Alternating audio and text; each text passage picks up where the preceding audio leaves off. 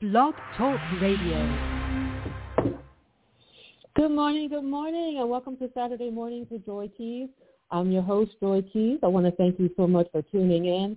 You can follow me on Twitter at Joy Keys. Also, check me out on Facebook, Saturday Mornings with Joy Keys. Also, I want to let you know we have a group now. So there's a page and then there's a group. And the group is like you can talk about the show, your favorite guests. And also there are giveaways that are just for people in the group. So it might be your benefit to join the group. And uh, on the Instagram, Saturdays with Joy Keys. You can also email me, Saturdays with Joy Keys at hotmail.com. I'd love to hear from you. You can listen to the show on Spotify, Stitcher, iTunes, iHeartRadio, Amazon Music, Google, as well as here at Blog Talk Radio. Thank you so much for tuning in. Thank you for all your support. This morning, I am speaking with someone across the pond. Um, it is afternoon for them, so they have done their day. They may go out partying later. I don't know. We'll find out. Uh, but they have written several novels. Uh, one of them you may have heard of, The Hairdresser of Harare. Uh, the other, The Maestro, The Magistrate, and The Mathematician. They've been translated into multiple languages. He has won many awards. Uh, his newest book that we're talking about today, The Library of the Dead. Uh, this is T.L. Huchu. Uh, he's also known as Tendai Huchu. Good afternoon, morning to you. Good morning, Joy. Thank you so much for, for that introduction and for having me on your show. It, it, it's always exciting to speak with someone who's kind of slightly behind you in terms of the time zones because it's like speaking to the past in a sense, which mm-hmm. is a weird thing to Mm-hmm. say when you start a conversation. Yeah, but you but know, yeah, it's, it's about 4 p.m. in Edinburgh.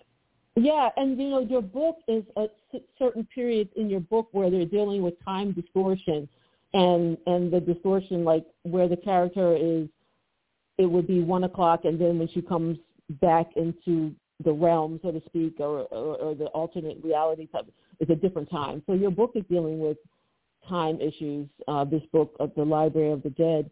But before we get into the book, I found out you're a marathoner. You're a runner. Yes, I am, and I'm. I'm just, you know, before this show, I was getting my gear ready because I'm running sort of like the virtual version of uh, the London Marathon tomorrow morning, and really bracing myself for it. Um, you know, because you do your preparation, you've got your running gels, you've got, you know, the proper running shoes, the proper gear. Mm-hmm. The weather isn't looking great. I- I'm doing it from Edinburgh. I'm doing the virtual edition, so I, I didn't travel down to London. Um, but the weather's been a bit iffy, uh, so I might have to run out in the rain for about four hours tomorrow, which is so exciting. Yeah, very exciting. I'm so happy for you. Rain, whoopee. no way. Oh my God, that is crazy. How many marathons have you run?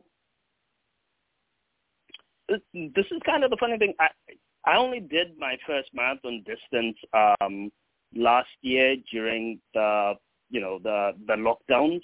Mm-hmm. That was my first time. So I did I, I did uh, again all these virtual marathons that were going on last year. I did the Comrades, which is a South African thing, which is actually 45 kilometers, and they have a 90 kilometer version, which I wasn't ready for. Mm. And then I did two more, including the virtual London Marathon last year. And, and you know, for a first time, I didn't do too badly at uh, at all. Um, Okay.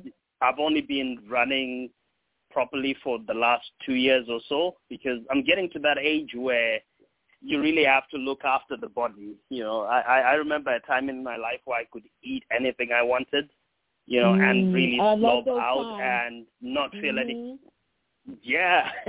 now I have to work for it, but but running is, is amazing. The endorphins are worth it. I I enjoy the pain. I enjoy hitting the wall and going through it, and just that feeling that you get when you've done your 42 points, you know, or that's in kilometers. Um, your 26 miles. Uh, Yeah, you 26 you miles. Americans and and your imperial system go metric, man.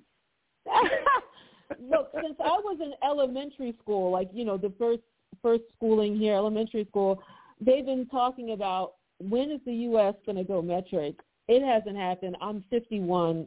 You know, I don't know. And also, when are we going to learn other languages? You know, they say that the best time for kids to learn languages when they're young.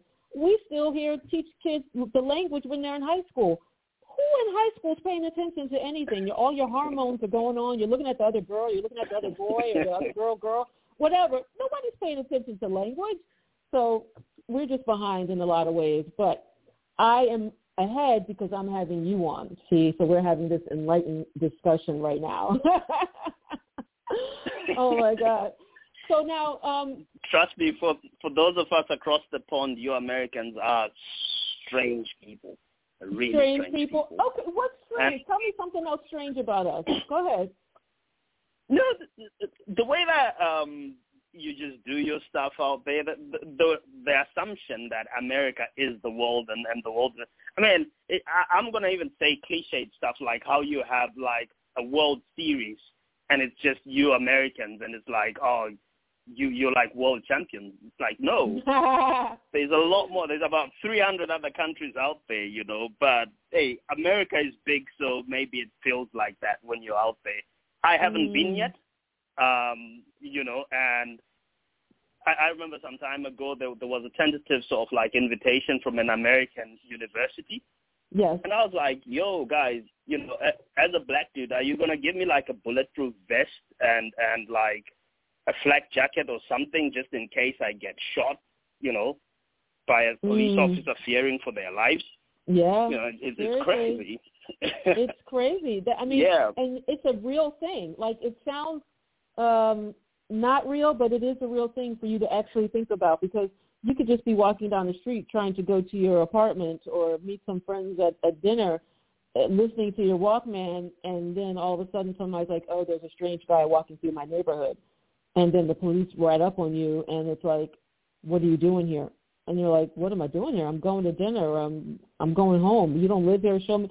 I mean, it's a very real thing. And actually, one of the things that African Americans deal with is high blood pressure. And many studies have been done recently that racism is um, adding to that blood pressure or creating blood pressure um, because of this Yep. Constant threat, you know, that they may face. Um, so you stay in Scotland. You all right? You stay in Scotland. I think you'll be all right. yeah, I do. Okay.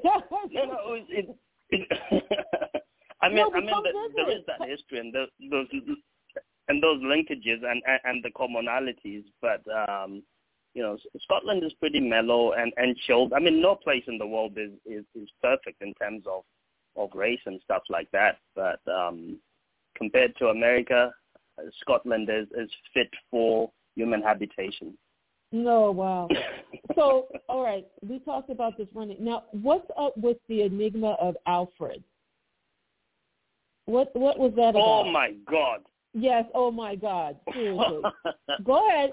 Tell them about the enigma of Alfred. What are you So, laughing? um, I, I've just finished my O levels, my GCSEs, the, the, these exams that you do uh, in Zimbabwe when you turn about 15, 16, thereabouts. I was, I was 16, I believe, and I'm on my holidays, and I want to write a novel. Now, I'm young, and, and most of the stuff that I've been reading in our school libraries, like the school that the schools that I went to, um, were sort of what they call Group A schools, which were the former all-white schools in Zimbabwe. So Zimbabwe was a British colony from about 1890 to 1980, and we had the kind of like apartheid-like segregation that was there. So um, obviously, after independence, that system got dismantled. But the schools that I was going to, all the books and stuff in them were these books that were had been placed there for Rhodesian white kids. okay. So you can imagine the literature that I was reading, and, and, and at the time, you know, I thought I wasn't seeing any literature that kind of like really uh, meaningfully represented people like me. So I thought I'm going to write this book called The Enigma of Alfred, um, which was about a drunk Scotsman in a castle somewhere in the middle of nowhere who ruled the world remotely, kind of like Illuminati style. And I gave it a go, but you know, but at that age, you know, writing it's it's it's all right to have an idea. I mean, everyone you you speak to, particularly I'm a writer, and and the amount of times just random people say, ah, I'll give you an idea and it's going to be a bestseller. And you're like, well, no. Everyone's got ideas. Everyone's a storyteller. But what you need is technique and craft, how to create a novel. Those are the things that uh, most people don't realize. So at that age, I obviously didn't have the technical skills to to construct sort of like 90, 100,000 words of, you know, a, um, of a novel, and and Mhm. so it was a failure, but it it was a juvenile attempt, and I I can kind of look back and say, okay, so I was always meant to be a writer because I kind of started a bit early. hmm What did your parents and your family think about you being a writer? Were they like, um, I thought you were going to be a lawyer or a doctor? What What was their opinion of it? Did, did they support you? no, Okay. um, I mean, being a writer is, is, isn't exactly like a, a a career choice. I mean, I it you did read books, but I didn't know any any authors or or anything like that. So so it wasn't a viable thing. I remember after high school, my dad kind of forcing me to go into the University of Zimbabwe to do a mining engineering degree. Mm. Um, I only lasted half a semester uh, before I dropped out, but you were meant to have like a proper occupation and a proper job. And and looking back, hey, I can understand that because being an artist is a precarious thing um, thing to do, and and for parents of a certain generation, this this wasn't you know th- this wasn't something that they they understood. But obviously now you know I'm a bit older and doing it, that they appreciate it because they kind of see the results of what it is I do. Yeah, now they're holding up your books, um, probably lined them up in front of their house window, like, see, oh, did you see the book? Did you get his latest book? you know, um, it's, been, it's been translated into you know German and this and that and other. Uh, what language do you speak? Uh, We got it for you. You know, so um, I'm sure they're very happy for you right now. But let's get into this book, The Yeah. Library of the Dead. You know, there was another book written called The Library of the Dead. Um, but this is a different take here. And as a matter of fact, you're going to read some of it for the audience. Uh, before you read, tell them a little bit about it, and then you could go into reading, you know, the, the section you chose.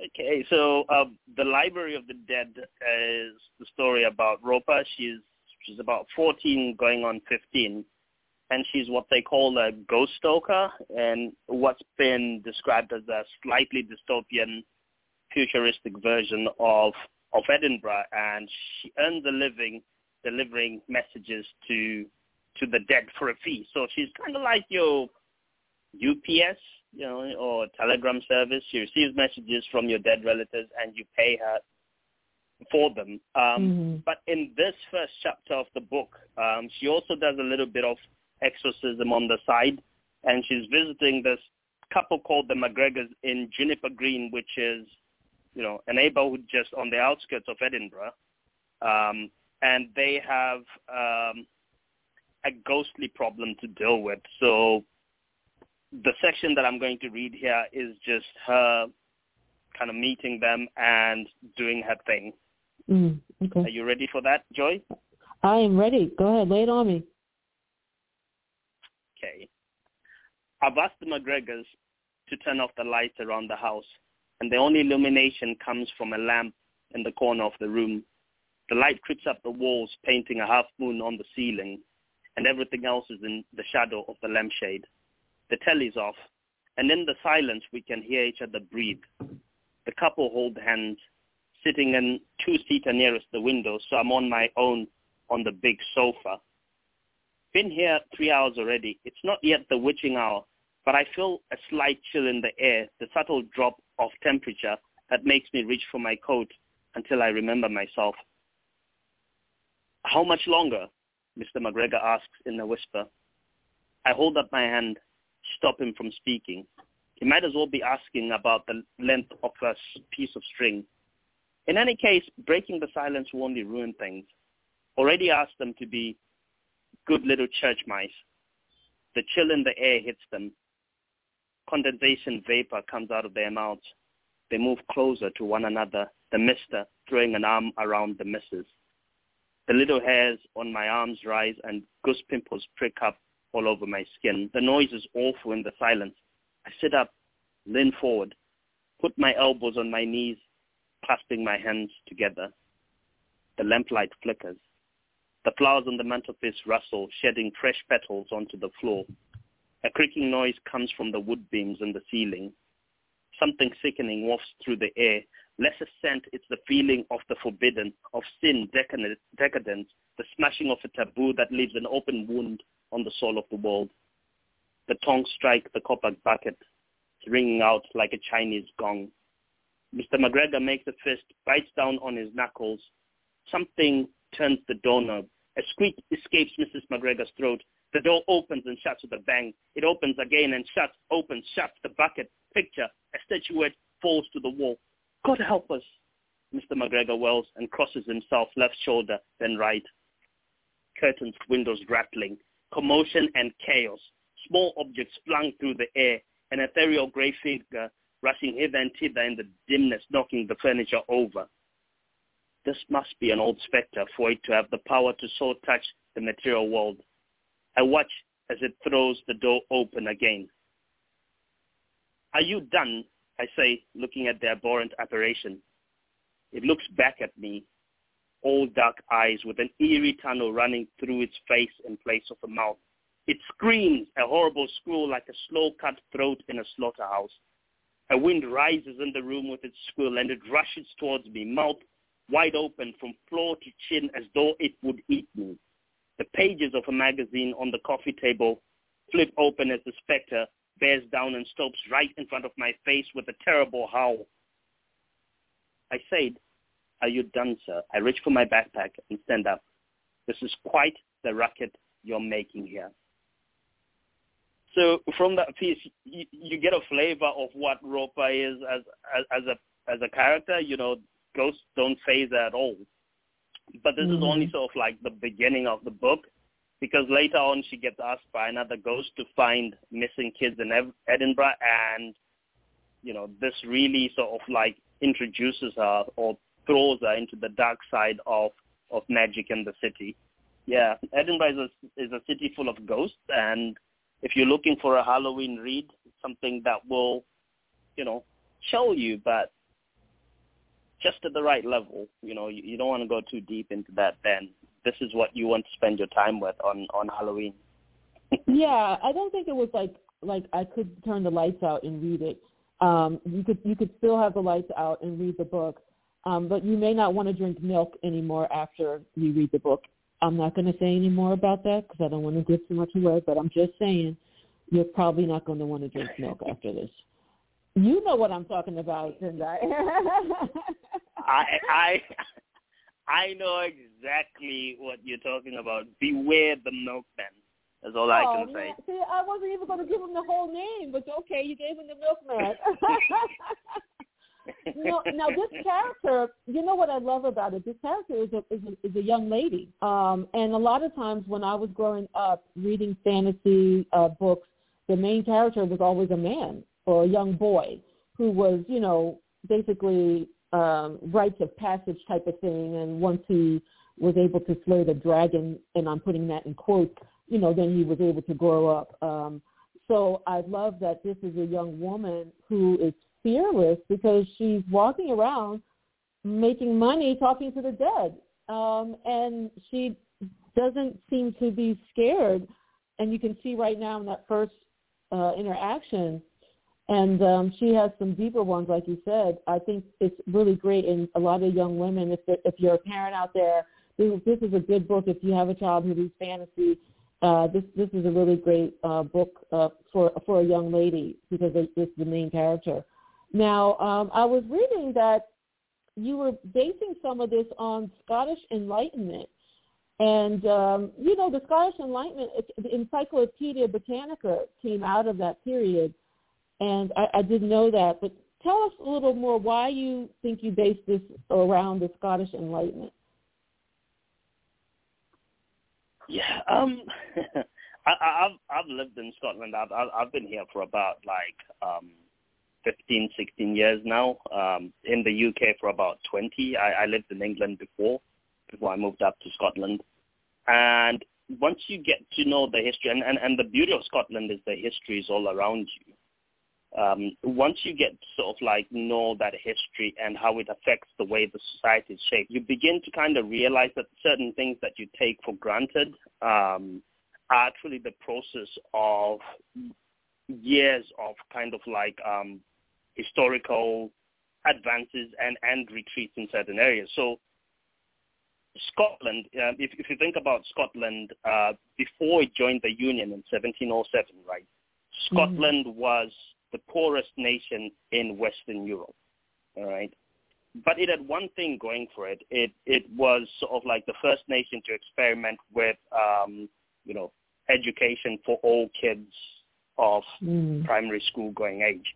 And it, it had a couple of great universities, Edinburgh and and Glasgow being being some of them. So there was this education going on, but Scotland joins the Union, um, and and there's a long history behind that. The Union with with England, and begins to share in the empire that the English were building. Right, so money starts flowing in from the colonies. so it becomes involved in slavery and empire making and all that. And and the signs are there. If if, if you know the history and just wander through Edinburgh. Now, most tourists will come and look at this beautiful architecture and stuff.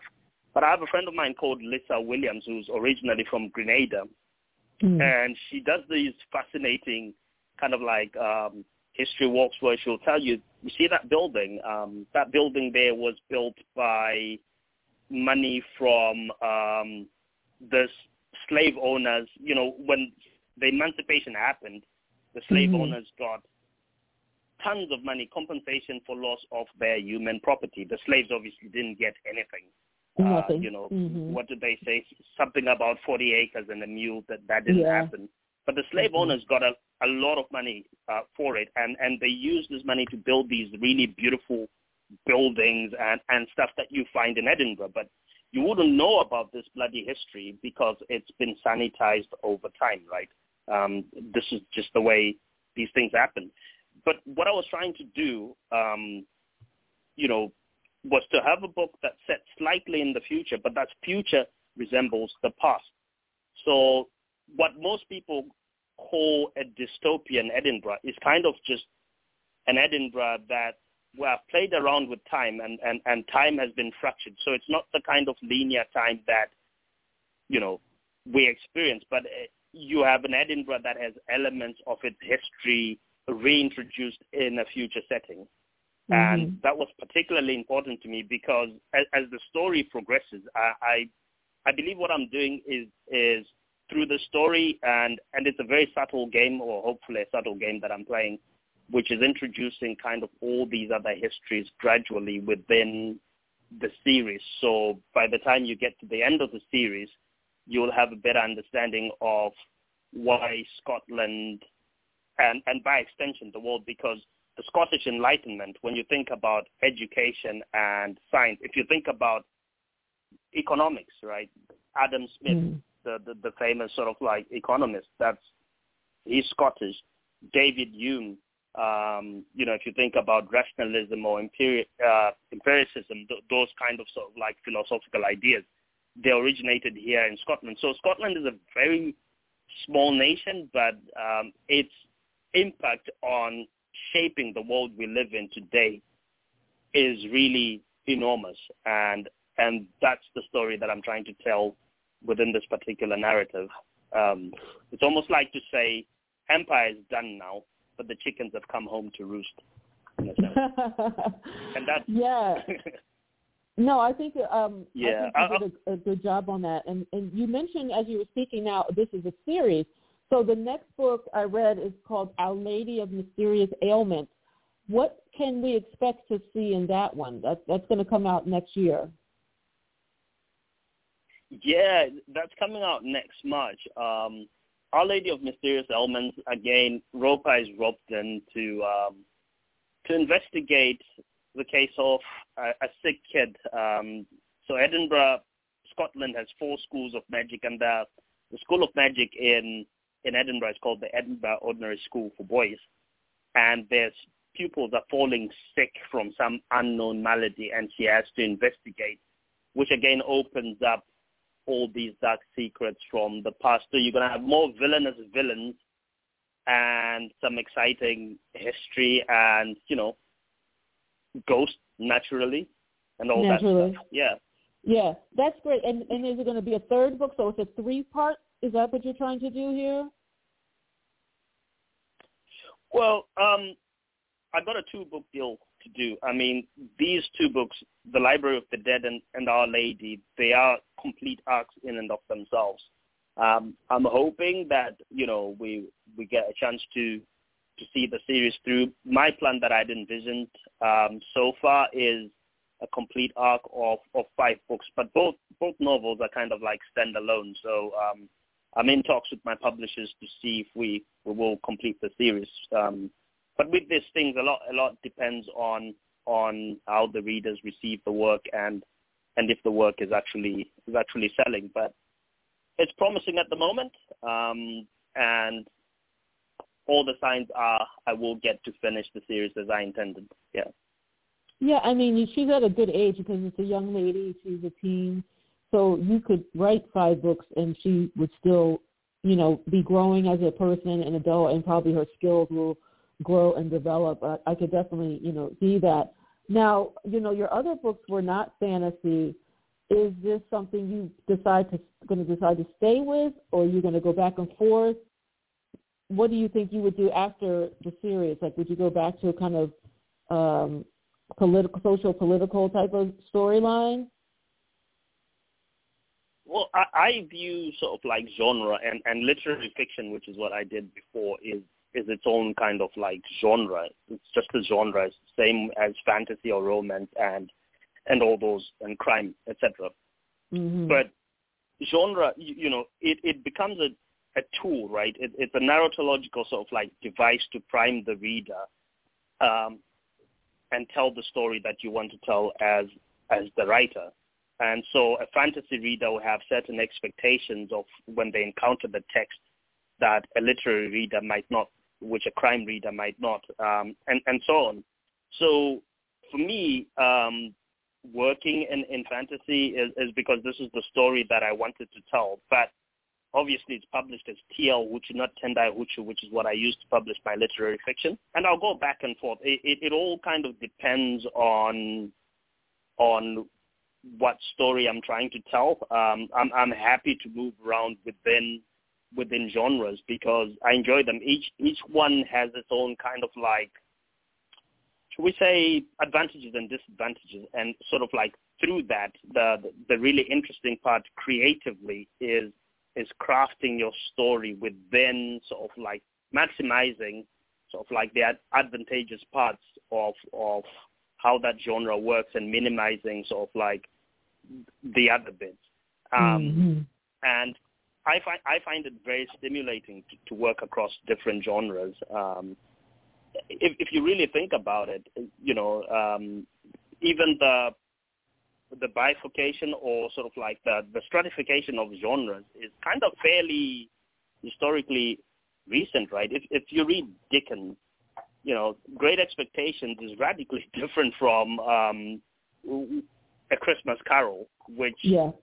Modern publishers would, would say might be a, a bit of fantasy and stuff like that. So most writers enjoy working in different genres, but um, the way the industry works is and I can really understand the rationale, right? Because if if you pick up a John Grisham novel, you know what you're getting, right? And Yeah, and there there is a mhm. reason for that. And and and if if, if Grisham were to suddenly um, write a space opera, it, it it might be shocking to the system. yeah, people might be like, "What?" Yeah. So let me ask you this: I, I Yeah. see you're into cricket. Now, can you explain shortly, just real quick, what is cricket?